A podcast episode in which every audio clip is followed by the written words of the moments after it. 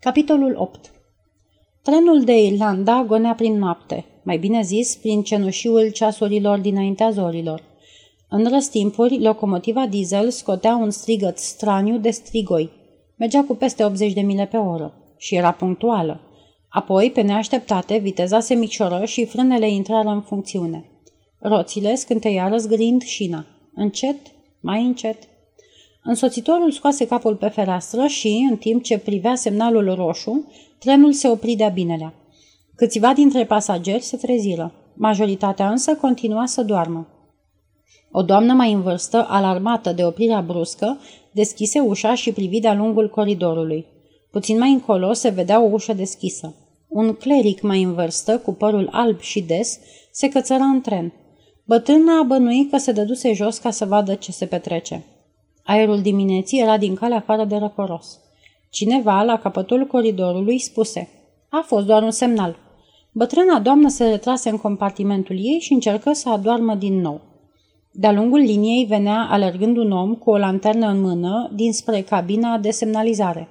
Fochistul coborâ de pe locomotivă. Însoțitorul, care coborâse și el, privea în direcția cabinei. Omul cu lanterna se apropie gâfâind și spuse O ciocnire gravă mai sus, a deraiat un tren de marfă. În spatele trenului, șase bărbați, care tocmai se cățăraseră pe terasament, se urcară în tren printr-o ușă deschisă anume pentru ei, în ultimul vagon. Șase pasageri ce călătoriseră în vagoane diferite îi întâmpinară. Într-un răstimp scurt și bine chipzuit, au pus stăpânire pe vagonul poștal, izolându-l de restul trenului. Doi indivizi cu căști metalice stăteau de pază cu arme în mâini în fața vagonului. Un om în uniformă de feroviar înainta pe coridorul trenului și dădea explicații celor ce le cereau. Un blocaj pe linie, întârziere de 10 minute, nu mai mult. Vorbea prietenește și liniștitor. Lângă locomotivă, mecanicul și fochistul zăceau întinși, legați și cu căluși în gură. Omul cu lanternă strigă. Totul în ordine aici. Însoțitorul era și el întins lângă terasament, legat și cu căluși în gură. Experții spărgători din vagonul poștal își îndepliniseră misiunea. Alte două trupuri zăceau legate pe podea. Prin fereastră zburau sacii special de poștă spre alți oameni care îi prindeau pe terasa- terasament. În compartimentele lor, pasagerii bombăneau. Căile ferate nu mai erau ca altă dată.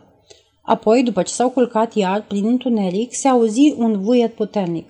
Doamne!" murmură o femeie. Să fie un avion supersonic?" O mașină de curse, aș zice. Vuietul pieri încet. Pe șoseaua Bedampton, la 9 mile distanță, un șir strâns de autocamioane se îndrepta spre nord. O mașină albă și mare de curse trecu ca fulgerul pe lângă ele. După 10 minute, mașina părăsi autostrada. Garajul de la bifurcația B a șoselei purta o pancartă pe care sta scris închis, dar ușile mari se deschiseră și mașina cea albă intră fără a se mai opri. Ușile se închiseră după ea. Trei oameni se puseră la iuțeală pe lucru. Noi tăblițe de înmatriculare fură aplicate automobilului. Șoferul își schimbă haina și șapca. Purtase o blană albă de oaie. Acum era îmbrăcat cu o haină de piele neagră. Scoase mașina și porni. La trei minute după el, un Morris Oxford vechi, condus de un preot, ieși duduind pe șosea și își continuă drumul cotind pe niște poteci întortocheate de țară. Un automobil tip station wagon, ce venea și el pe un drum de țară, încetini când se apropie de vechiul Morris Oxford, pe care preotul bătrân îl oprise lângă un gard viu. Șoferul de pe automobil scoase capul pe fereastră. Aveți necazuri? Pot să vă ajut?" Sunteți foarte amabil. Am farurile defecte. Cei doi șoferi se apropiară unul de celălalt și traseră cu urechea. Totul era în ordine. Au fost apoi transferate din automobilul Morris Oxford în cealaltă mașină mai multe lăzi grele de format american. La o milă sau două mai încolo, automobilul coti pe un drum ce arăta neumblat, dar care se transformă pe neașteptate într-o cale de acces spre intrarea din dos a unui conac mare și luxos. Într-un șopron ce fusese grajd cândva, se afla un Mercedes mare alb. Omul de pe station deschise portbagajul Mercedesului și mută aici lăzile, apoi se urcă în mașina lui și plecă.